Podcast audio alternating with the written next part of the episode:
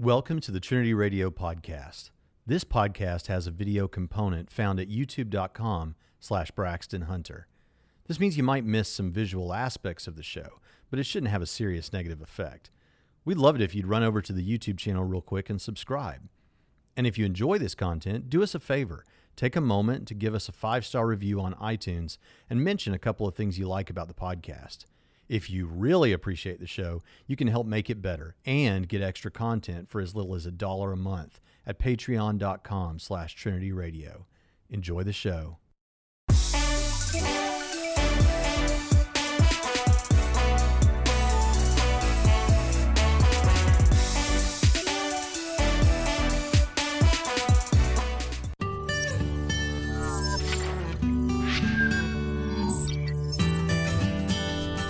Welcome to Trinity Radio. I'm so glad you're here.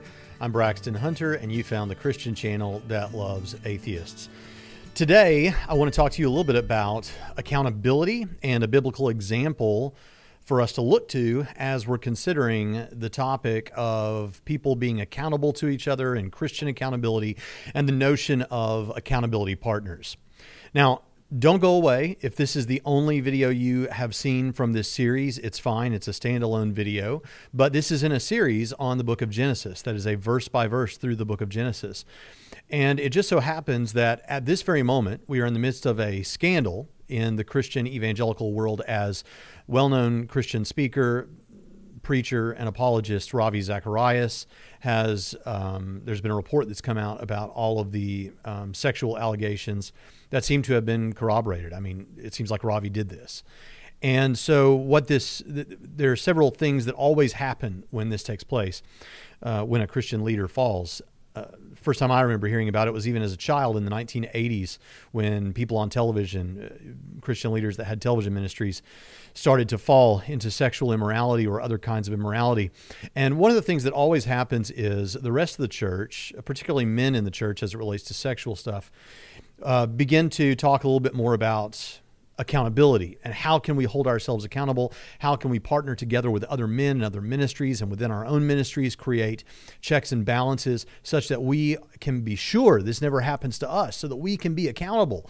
And uh, we don't we don't fall like this guy fell and th- this has led to the notion of an accountability partner that is a very popular idea at least occasionally, is a very popular idea. When um, something like this happens, everybody talks about it for a while, then they forget about it, and then something else happens, and oh, we got to be accountable. And um, I think accountability partners are a good idea. I think uh, tools and resources that help you to stay accountable are a good idea. The, the problem with it is, and I think we ought to be pursuing those things and looking for new ways to do it. The problem is um, generally if the person who is seeking to be accountable is is not already committed to being accountable, then the whole process fails from the jump. For instance, several years ago, I was at the Southern Baptist Convention's annual meeting and in the, in the exhibition hall where they have like different ministries have their own booths and things like that. And you can uh, check out what they have to offer. One of the new things was a an app that goes on your computers and on your phones, um, and you can sign up for this app and you, uh, you you work it out with some other man. Let's say it's two men. You work it out with some other man, and you're going to be accountability partners to make sure that you're not looking at porn or whatever. And so these two men then are able through this app to check and see what is the other guy searching for, what's going on, you know, something like that. It probably had other features, but that was principally the thing. And I thought to myself, I thought, okay, that is a great idea for people that are both going to cooperate in the accountability relationship. But even if person A in the relationship is genuinely committed and wants to do this, if he finds himself in a moment where he is strongly tempted to the point that he would typically fall um, to the temptation and look at some kind of porn, there's nothing preventing him from using some other device or in some way uh, circumventing the app. I mean, th- there's nothing to stop that. And so, uh, what it comes down to is is this person who is seeking to be in an accountability partner relationship going to remain, going to be faithful to remain accountable? And if he isn't going to be faithful to remain accountable, if he is going to be faithful to remain accountable, then he would have been accountable on his own. And if he's not going to be faithful to be accountable, then what was the point of this whole thing? And so it can be really problematic. Now, I do like the idea because it adds another layer um, to to this thing. It adds another uh, another little violation you're going to have to make, a violation of your agreement with some other person, uh, one other bit of pressure and uh, that sort of thing to keep you on the straight and narrow with these things. Nevertheless, um, th- there's an interesting idea that I think can go above and beyond all these things. And it's the notion that you would be accountable to God. I mean, obviously, we're supposed to be accountable to God. The Bible says that every man will give account to God. And if you're accountable to God, well, then uh, though accountability partners might be helpful, you're a lot less likely to fall if you're going to remain accountable to God. Now, you might be skeptical of my saying that because it has just been a, become a truism that everyone has to have an accountability partner so that we have in the church like this structured hierarchy of accountability partners um, and uh, we're going to talk a little bit about that today. So some of the criticisms and objections that you might raise right from the beginning, I'm going to I'm going to deal with as we move through this chapter of the Bible, Genesis chapter 39. But I also want to say that I'm not again. I want to reaffirm I'm not against the notion of accountability or accountability partners. I think that we ought to be having them and looking for new ways to be accountable. I'm just saying that ultimately, if a person is is not walking with the Lord and seeking to walk with Him daily, then no amount of accountability checks and balances are ever going to do it. And so we just need to be realistic about that. But there's a solution, and that's that you be accountable to God. Now, we're going to look at Genesis chapter 39. And for those of you that have, are already familiar with the story, this is the story where Joseph is um, propositioned by his master's wife, Potiphar's wife and uh, does not fall for this, but every single day she keeps pressuring him. And ultimately, she accuses him of attempting to sexually assault her or rape her or whatever, and he's thrown into prison. Now, um, there is, as this is a commentary on the book of Genesis, where we want to um, deal with apologetic material when it's necessary. So, if there's something that skeptics say about a passage of the Bible, we want to provide some sort of a, a perspective on that in this in this commentary on Genesis. And so, uh, there, this is actually a place where that can happen because in the ancient Egyptian text, there is a story that some people think is um, that the story of Joseph in this particular in Genesis chapter 39 is just kind of ripping off or parodying this story and uh, that's that story is called the tale of two brothers uh, anubis and bata. And i'm going to try to summarize basically for you what happens in that story because while there are a couple of places where you can kind of if you, if you squint your eyes and cross your fingers and turn your head sideways you can kind of see how someone would parallel these two but it's not i mean there's really only a couple of details that really fit and the rest of it is bizarrely different from the story of joseph in such a way that it's hard to see why someone would um, think that they could get the allegation through that Joseph, the Joseph story, is just ripping off this story.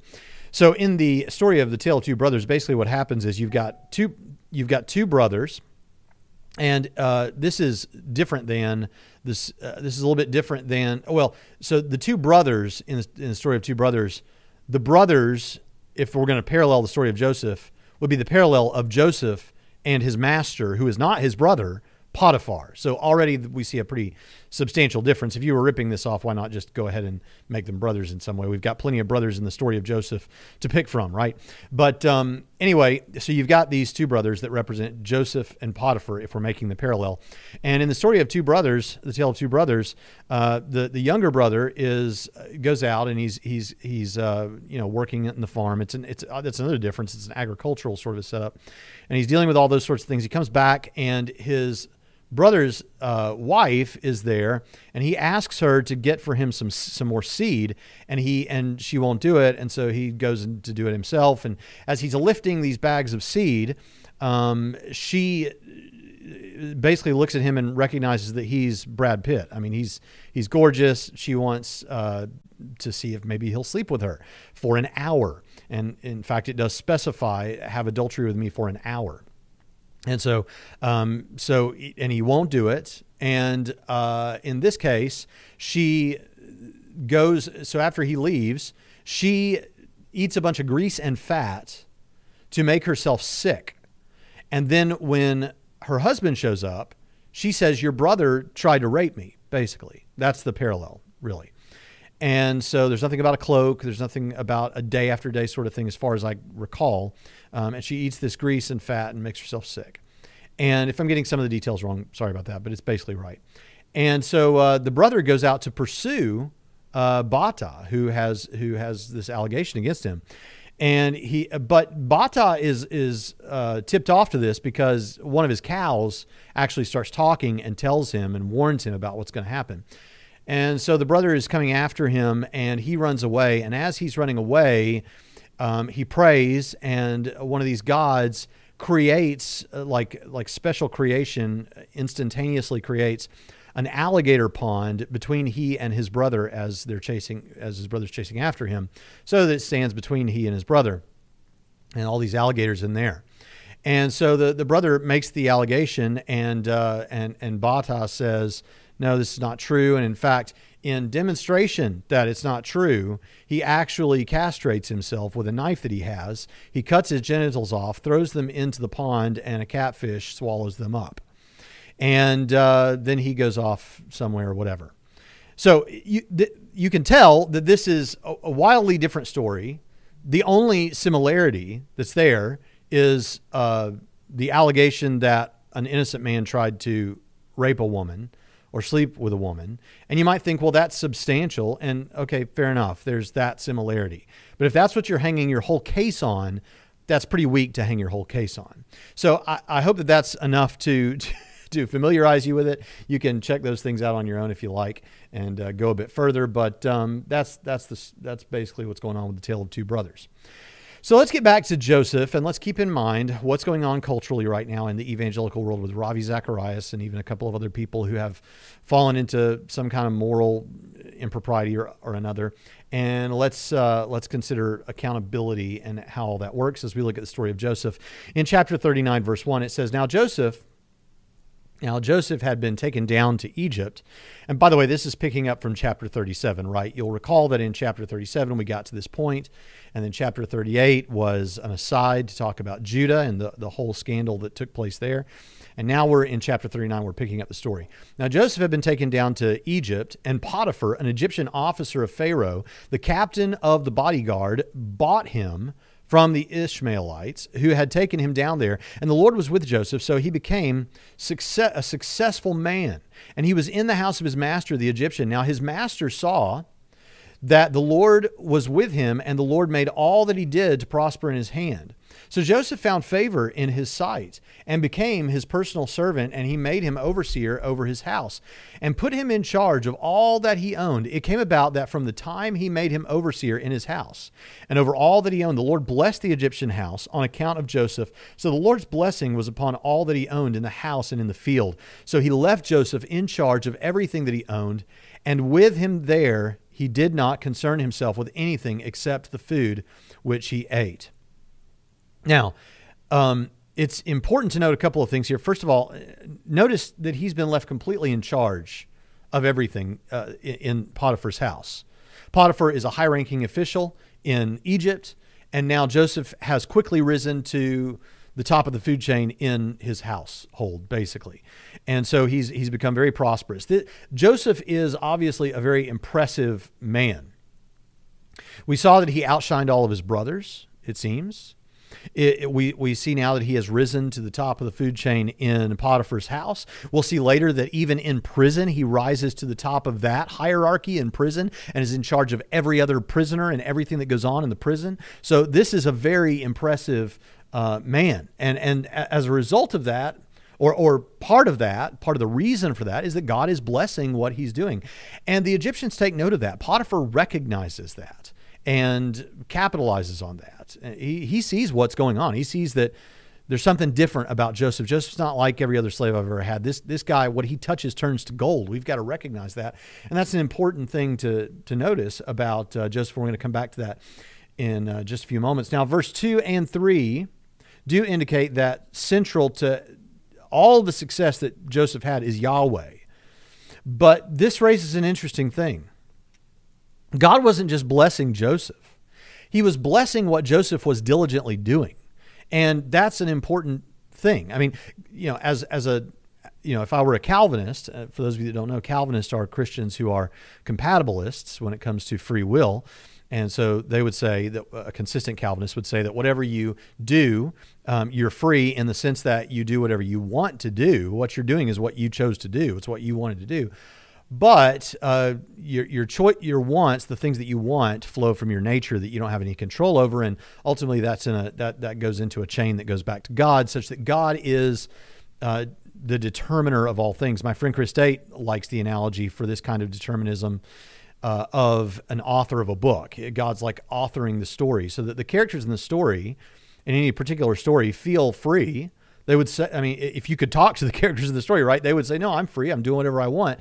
But what they don't know is that everything they're doing has been crafted in this storybook by God. Now, I don't hold to that sort of understanding of free will. I hold to what is called libertarian freedom, and that is the notion that whatever you end up doing, you could have done otherwise, or at the very least, nothing external to you determines what you do, determines your actions. And so, um, I don't, I don't take this position. But if I took a Calvinist position, um, then I could say, well, yeah, God determined everything that Joseph would do, and by doing that, uh, it would be blessed. God, God made sure it was blessed. He was determining everything. As a person who uh, affirms the the more robust understanding of free will that I affirm, what what I think is important here is God is blessing what Joseph is doing. But if Joseph had freely chosen just to, to be a dirtbag, basically, and or to be lazy or to uh, sin or wh- whatever else he, he might have chosen to do, um, he, he could, for example, uh, let's say that Joseph killed himself. Well, then there's no one acting there for God to bless. Or if he just hadn't done what God wanted, there's then there's no opportunity for God to bless what he's doing to accomplish God's plans if he's not also diligently serving God and acting. And so you say, well, does that mean that God is bound by what may, what men do? Well, no, because God has no shortage of godly men, and God could find some other man or raise up some other man to, to that that would do the right thing, and then God could bless those actions. But the important thing I want you to keep in mind is here is that we need to make sure that we are diligently serving um, in the way that God wants, and the steps of a righteous man are ordered of the Lord, and God uh, will choose to accomplish His goals through what we're doing if we're serving Him. Um, I, you know, this is a really crass, simple, simplistic example of this, and I don't even know if it's actually what's going on in my own life, but. Um, I'm trying to lose weight, and uh, one of the things that I've that, I, that I've made a part of my everyday prayer life is that God would help me in my plan to lose weight. But I have a realistic understanding that God um, God rewards diligence, and so I, I, don't think that God's just snap my fingers one day like I dream of Jeannie or wiggle my nose, I guess, as I dream of Jeannie. and suddenly I'm going to be, you know, thin and look like Jason Statham or something. Instead, uh, I recognize that it's going to require work on my part, but in praying, perhaps God will increase conviction in my life, increase my awareness, and, and those sorts of things my self control. I pray for that all the time. One of the things I've specifically prayed for in that regard is that God would wake me up or help me to wake up at five o'clock in the morning. Now, I have an alarm, but sometimes I sleep through my alarm and sometimes I don't turn on my alarm. And um, and sometimes I wake up and turn off the alarm. So, so I need self control in this. But without an alarm, uh, sev- for several days in a row now, I have woken up at five o'clock to go work out. That has successfully happened. Now, for those of you who are skeptics out there, you can say, well, that's that's you know, often there's a phenomenon that we know of where you think about, oh, I'd like to wake up at this particular time, and lo and behold, you wake up a minute before your alarm goes off or something, and that does seem to be a strange phenomenon that happens with people. But um, to my for my money, I think that, that God is helping me in some way and helping me to to wake up on time.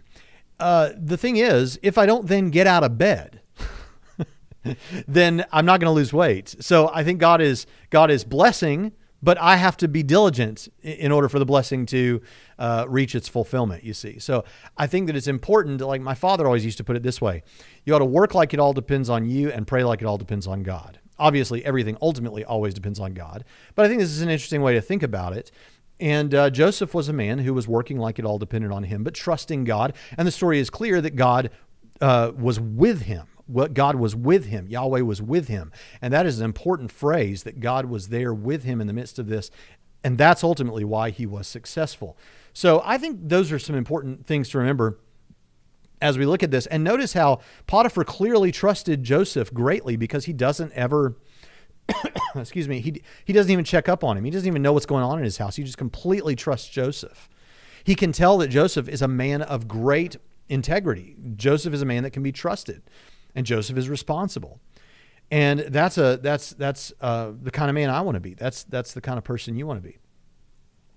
Um, now, uh, think about how God has blessed him in this position.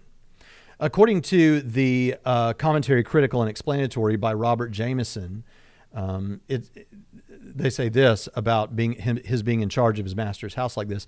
Those slaves who had been war captives were generally sent to labor in the field and subjected to hard treatment under the quote unquote stick of taskmasters. But those who were bought with money were employed in domestic per, uh, for in domestic purposes were kindly treated and enjoyed as much liberty as the same class does in modern Egypt. Now, we see this in the story, but there's the historical background for you. This kind of an individual was not out working in a field under the labor of the sun like, like you might expect. This is a man who would have had fine clothes. He would have eaten the best food. You can't have your slave that's working in your household looking like a slob. And so he would have had great clothes, great food. And as far as those things go, a comfortable situation and he would ha- he would have enjoyed, uh, as they say here historically, the privileges of, of someone of his class in in modern uh, Egypt. Uh, in I'm sorry, in Egypt of the at the same time, and so he um he he uh, this was not a bad situation. So God had not just blessed him in the fact that he wasn't treated badly; he was actually treated good, really good. So this is a great this is a great place. Steve Gregg puts it like this. He was almost like an executive who was managing a company or an estate. And of course, how he was managing it was making a lot of money for the estate or for the company. So you can imagine he's the guy you'd see with a nice suit in the modern world and driving around in a fancy car and, and making business transactions. I mean, he was doing a real good job uh, at the time in his day. Um, and this is another great point from Steve Gregg. He makes a great point that those Joseph was serving in the role of a steward. It doesn't call him a steward, but that's what he was. Someone who takes care of stuff for somebody else that's somebody else's stuff. None of this was his stuff. None of this was his. He didn't really own anything. He was technically a slave, even though he wouldn't have looked like a slave, and he probably didn't feel much like a slave. Um, that that's what he was, and so he didn't own anything. And this is the New Testament context for what we are as believers. There are some Christians that are very wealthy. There are con- some Christians that have uh, nice stuff and live comfortable lives. But the Christian message is that. Um, that, that that's not your stuff. You're a steward for God's stuff. And if God wants that stuff, you better be willing to give that stuff to him in whatever way he deems fit. So that's an interesting uh, New Testament correlation there, I think. So, all right, let's move on. Um, now, Joseph was handsome in form and appearance who, uh, let's see, and it came to pass after these events that his master's wife had her eyes on Joseph, and she said, Sleep with me, or depending on your translation, lie with me. So she was basically saying, Have sex with me. This, this is a very straightforward woman. Um, and she puts it quite bluntly here, and it well may well be that this was something she had done before with other servants in the past. She may merely have seen Joseph as an object in her household, a, a piece of property for her, and to do with whatever she wanted. That that could well be. The, I mean, to put it as bluntly as she does, and to come straight forward with it like this, it sounds like she's done it before. Uh, maybe we're not getting a fully orbed picture of the situation, but uh, she seemed pretty comfortable asking that question. And um, of course, this is a case of the objectification of men.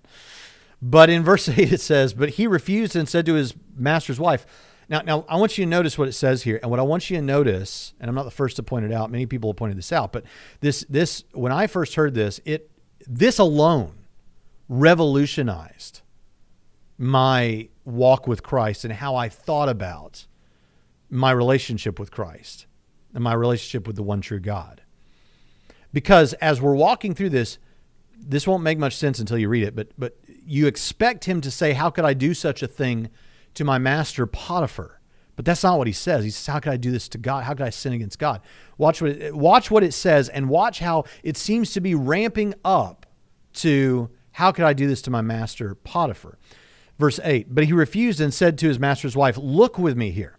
My master does not concern himself with anything in the house, and he has put me in charge of all that he owns. There is no one greater in the house than I, and he has withheld nothing from me except you, because you are his wife. How then could I do this great evil and sin against my master Potiphar? But that's not what it says.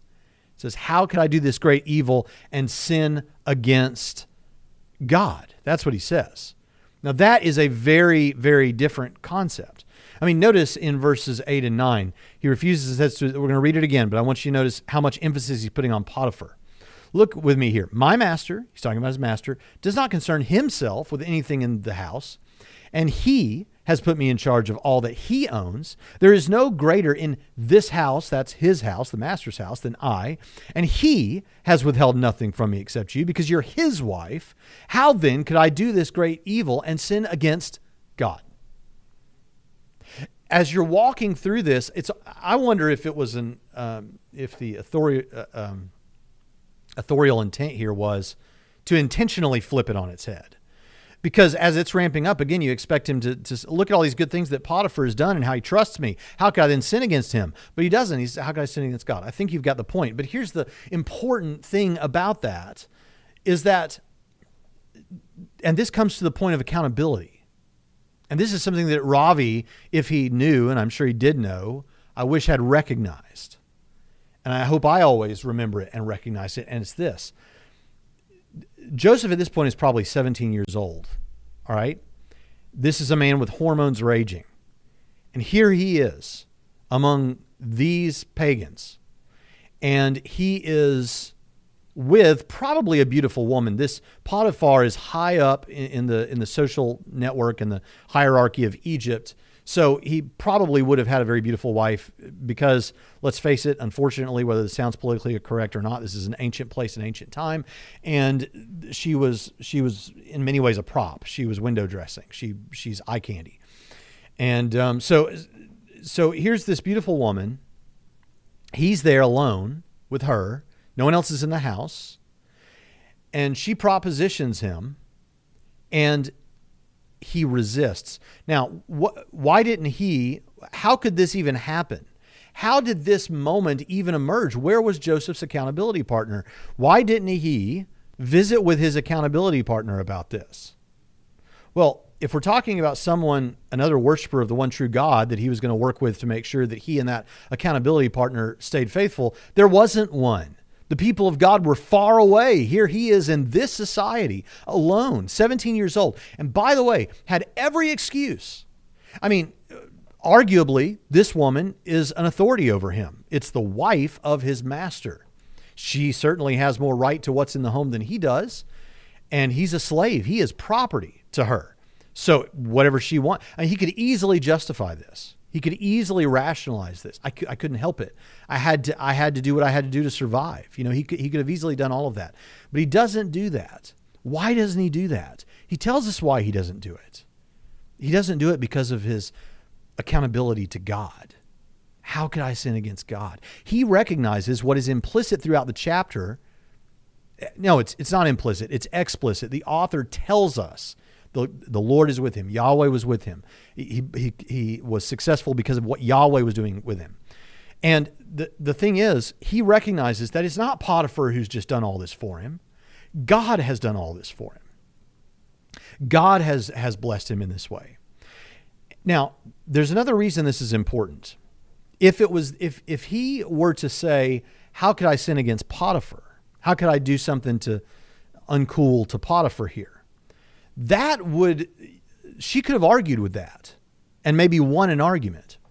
Uh, for example, uh, back to Steve Gregg again, he points out, hey, it could be that Potiphar, if he's working with Pharaoh, there were harems and things like that, and uh, a man of that high status may well have been a eunuch, um, and so so sex wasn't even on the table for him. So if he's a eunuch, maybe he does, maybe his wife really is a prop, and what what does he care who she's sleeping with?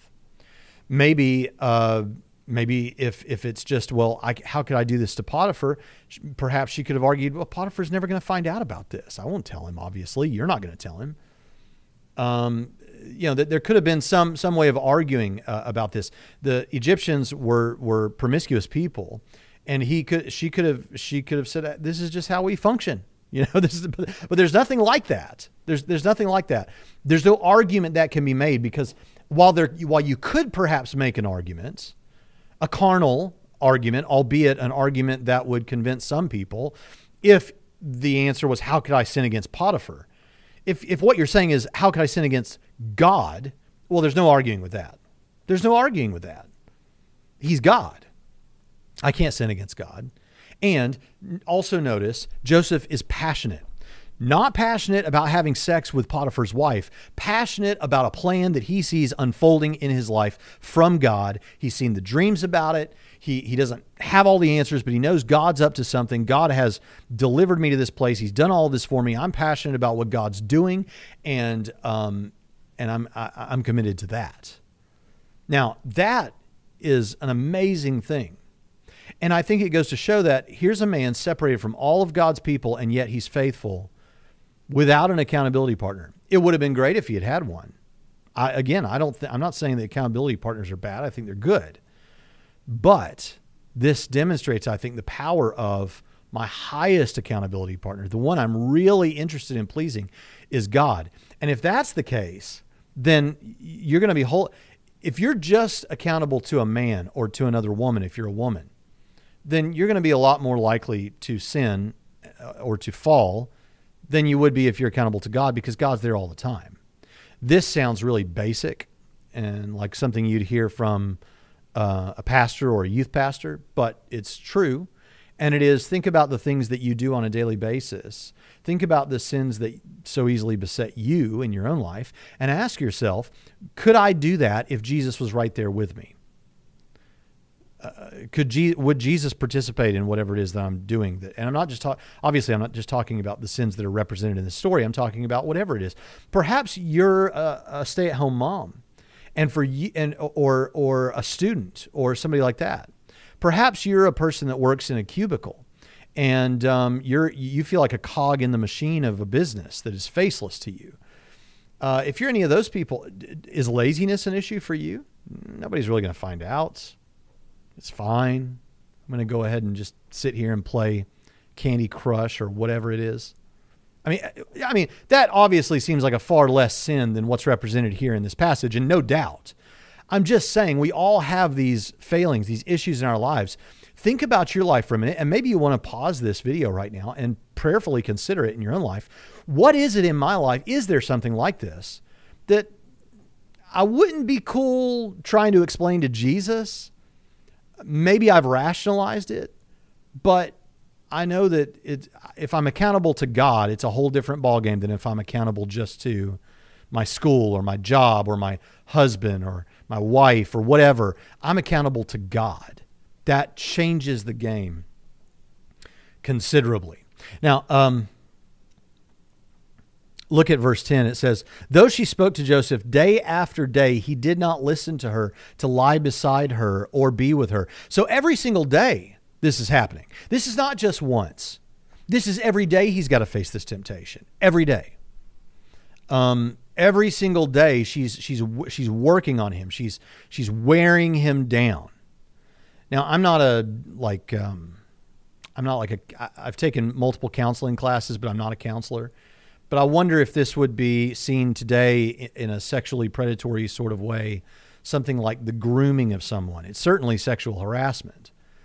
Uh, but but she's trying to wear him down day after day, and um, how how how long can he resist? Ultimately, when will he fall? Joseph is not perfect, um, but when will he fall? Would he have fallen? Well, we don't really know because God kind of gets him out of this situation. You might think, well, no, no, no. Potiphar and his wife scheme and, and ruin his situation. Maybe, but we'll get there in, in just a moment. But, but, but I want you to think about this for a moment. For a lot of men, and you know, the majority of my audience, I, am always, I love the fact that we have a number of women who watch uh, Trinity Radio.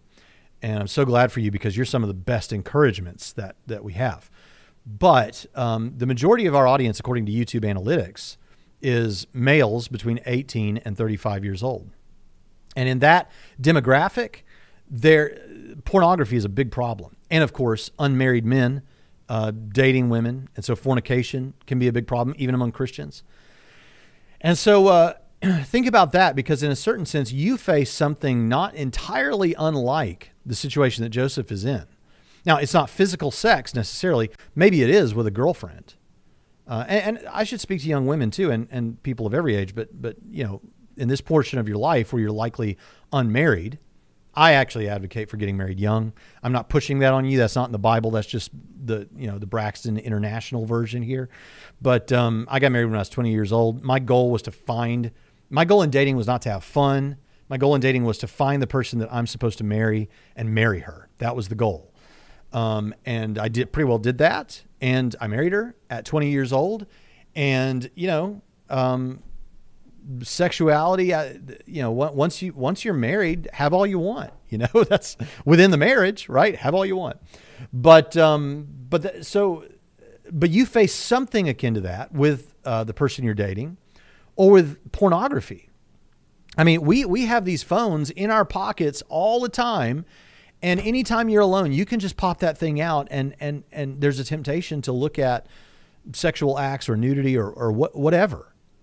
And so every single day, like Joseph facing this temptation every day, every single day, and in your case, it doesn't even necessarily involve, uh, there's not even necessarily another person who knows about it.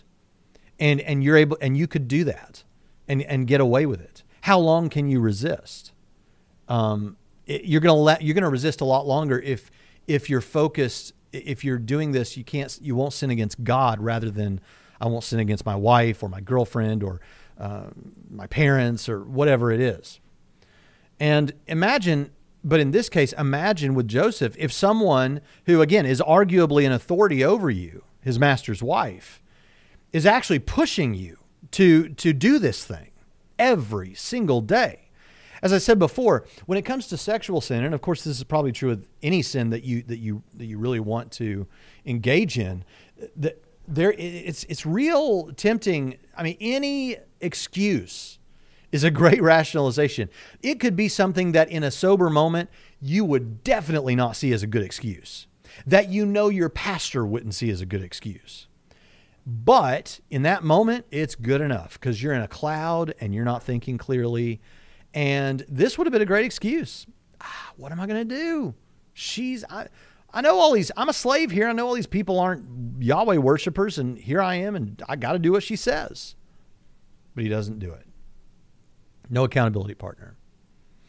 Um, so he goes to jail, which, spiritually speaking, though that's a worse situation in almost every other way, might have been the best thing to happen to him, frankly. Right? I mean, it takes him out of the pressure of that temptation. This could have been a deliverance from God because Perhaps God knows that 10 more times or one more time, and he would have fallen. I don't know. I'm not putting that on Joseph. I don't know. But Joseph, though Joseph has many parallels with Jesus, and we're going to talk about that in the videos to come, Joseph was not Jesus, and all have sinned and fallen short of the glory of God. So, uh, how long could he go? I, I don't know. But but God got him out from under that pressure. Um, and that's interesting. All right, let's look at verse 11. Now, it happened one day that he went into the house to do his work, and none of the people of the household were there inside. So she grabbed him by his garment, saying, Sleep with me. But he left his garment in her hand and fled and went outside. When she saw that he had left his garment in her hand and had fled outside, she called to the men of her household and said to them, See, he has brought in a Hebrew to us to make fun of us. He came to me to sleep with me and screamed um, when he heard that I raised my voice, uh, and I screamed. When he heard that I raised my voice and screamed, he left his garment beside me and fled and went outside. First, first of all, when she knows she says Hebrew there, which was a derogatory term. What's great is later Hebrews in Israel, once Israel was in the land, would have heard that, and the story would have a sense of justice to it that Hebrews were being spoken of in a derogatory way, and and yet now they had their own nation, and it had all come out of the history they'd had with the Egypt and everything else. Uh, but this here's the thing: this clearly ticked her off. Okay, on this particular day, she'd had enough. Maybe it was the way he did it, the way he said it. The, maybe it was just one too many times, but she's ticked. Because how do I know she's ticked? Because she goes and tells her husband, and in doing so, she cuts off any further future opportunity to try and seduce him. I mean, because she probably thinks he's going to be killed for this. Maybe not. Maybe she knows that the practice is to put him in prison, but the evidence doesn't indicate that, as we're going to look at in a moment. But but she's cutting off all future opportunities to sleep with Joseph, and she's. I think the the best explanation is that she's she's had it up to here, and she's mad, and uh, so she uh, verse sixteen. So she left his garment beside her until his master came home.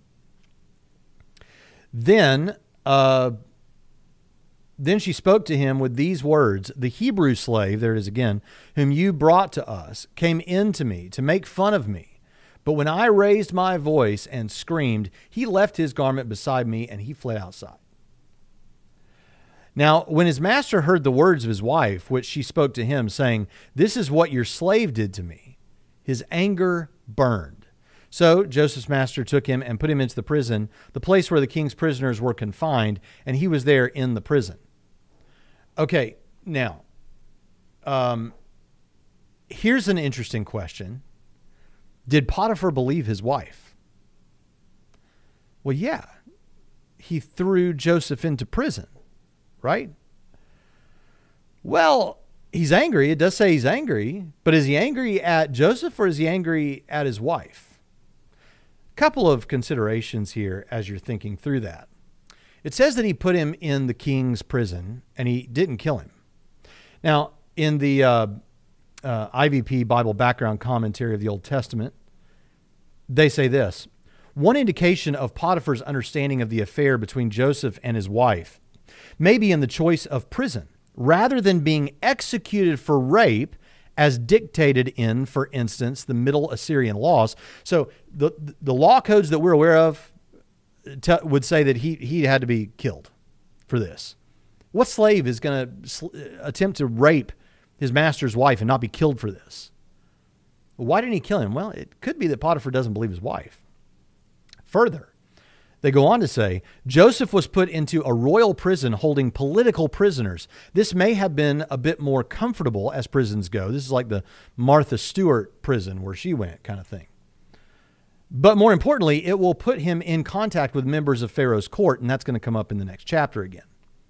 But but so this so he doesn't put him in like the worst prison. He puts him in the prison where um, political dignitaries would have been put you know, other kings of other countries or whatever. He's being held there, and this is um, this is not the worst situation, probably. So why do that if you believe your wife? Further, don't you think that Potiphar probably knows the character of his wife? We already know that he knows the character of Joseph. When he when he goes to Joseph, because uh, it doesn't tell us in the text, but surely he asked Joseph, "What do you have to say for yourself?" Joseph, who he knows to be a man of high character, says probably says something like, "I didn't do it. It's not true." And you know, I I, I know the characters of people in my life that I spend time with every single day well enough that you can kind of eyeball what happens. You know, I've got two daughters, and they they are both wonderful girls. They both make mistakes. And depending on what the issue is, I can hear them describe it to me. And I'm not saying that I have like perfect precision here, but once I hear both sides of it, one from each daughter, I can kind of tell what happened based on my knowledge of how they have responded in the past. You don't think that Potiphar knew this about his wife? And so I think this evidences that he didn't believe her. He didn't buy this. He didn't buy it. Uh, verse 21 says, But the Lord was with Joseph and extended. Con- oh, and by the way, th- now here's an interesting thing. If you're a skeptic out there who just wants to take issue with everything in the Bible, you might say something like, "Well, Braxton, come on, you're you're you're psychoanalyzing these characters too much. They're not real characters. It's all made up." Uh, and as you read the story, she tells her husband, and he throws him in prison because he's angry. That's what happened. Don't pick it apart too much. It's just an old story.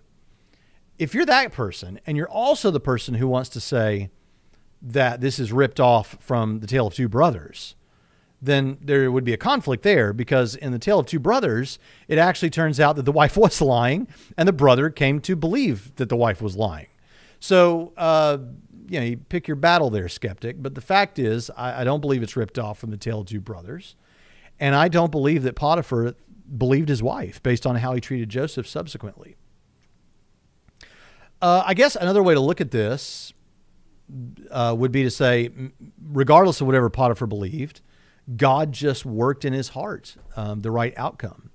That's a possibility, but um, I, I, both can be true, right? It could be the case that Potiphar um, didn't believe his wife and and put Joseph in this Martha Stewart style prison uh, because of what God was doing. You know that that could be true too. Now here's the thing. Uh, so he so did I read this already? Let's look at verse 21. But the Lord was with Joseph and extended kindness to him and gave him favor in the sight of the warden of the prison. And he, and the warden of the prison put Joseph in charge of all the prisoners who were in the prison. So that whatever was done there, he was responsible for it. The warden of the prison did not supervise anything under Joseph's authority because the Lord was with him and the Lord made whatever he did prosper. So it really is true. You can't keep a good man down. Here he went to the top of the status among his brothers. He went to the top of the status among uh, Potiphar's household. Now he's come to the top of the food chain, even in the prison, so that he's in charge of all the other prisoners. He's in charge of everything that goes on, and nobody even checks up on him. I mean, this is this is um, amazing, amazing what's going on here. Uh, this story illustrates, I think, something about character and integrity, and it gives us something that both men and women can shoot for as the ideal. Now, you, you may never hit the ideal, and obviously, as I said before, Joseph was not sinless. So, I mean, we whether we're told about any particular failing, um, all have sinned and fallen short of the glory of God. Romans three twenty three, and we we need to we need to recognize that. But at the same time, he does give us an ideal to shoot for of character and integrity, even when you're not around accountability partners, even when you're not around other believers, um, even when you have good excuses. This, this man stayed true. Are you doing that? Are you doing that with the issues in your life, even when no one's looking? Because one thing the internet has done for us is it has made it where things can happen when no one's looking. And that's important. You know, I want to reaffirm again because I don't want anyone to skip through this video and miss that I've said it. In light of what's happened with Ravi Zacharias and others like that, I think that organizations should take a hard look at how they ensure that the people in their organization are being faithful and not abusing power and uh, stealing funds and, and d- doing things like that. We, we need new ways to do that. We need to we need to brainstorm that in our personal lives, if there are um, electronic resources or strategies that help us to uh, that serve as another layer against uh, the sins that that we fall into, then we should we should innovate those. We should take advantage of those. That's true. But when I was the president of the Conference of Southern Baptist Evangelists in, um, I guess, actually, just before I became president, 28, 2008, 2009, uh, there was an evangelist in the Conference of Southern Baptist Evangelists who had who had had a moral failing. He had had an eight month long affair and uh, was preaching during that time, you know, carrying on these revivals and crusades and evangelistic events and things like that. And so because that happened, like I said, it's it's a cycle. So so somebody fell, so now everybody was, oh, we got to be accountable. And so within the Conference of Southern Baptist Evangelists, that year at our our annual conference where we got together, it, it was all we talked about. You know, it, you've got to have an accountability partner. And so when you go travel, if it's at all possible, you guys, especially you young guys, you need to uh, take another man with you on the road. If your wife's not going, take another man with you, so that so that you have accountability. So for, you know, maybe a few months, I did that. I have a friend, Drew, and, and Drew went with me and he traveled with me. It was fun. We had a lot of fun because 90% of my ministry traveling, I was completely alone. Um, and, and he went with me. And I, you know, I guess he was there in the car with me. He was there in the hotel room with me. I guess that served as a layer of accountability, but for 90% of the time, as I say, I had no, no I didn't have an accountability partner like that. Um, I was accountable to God.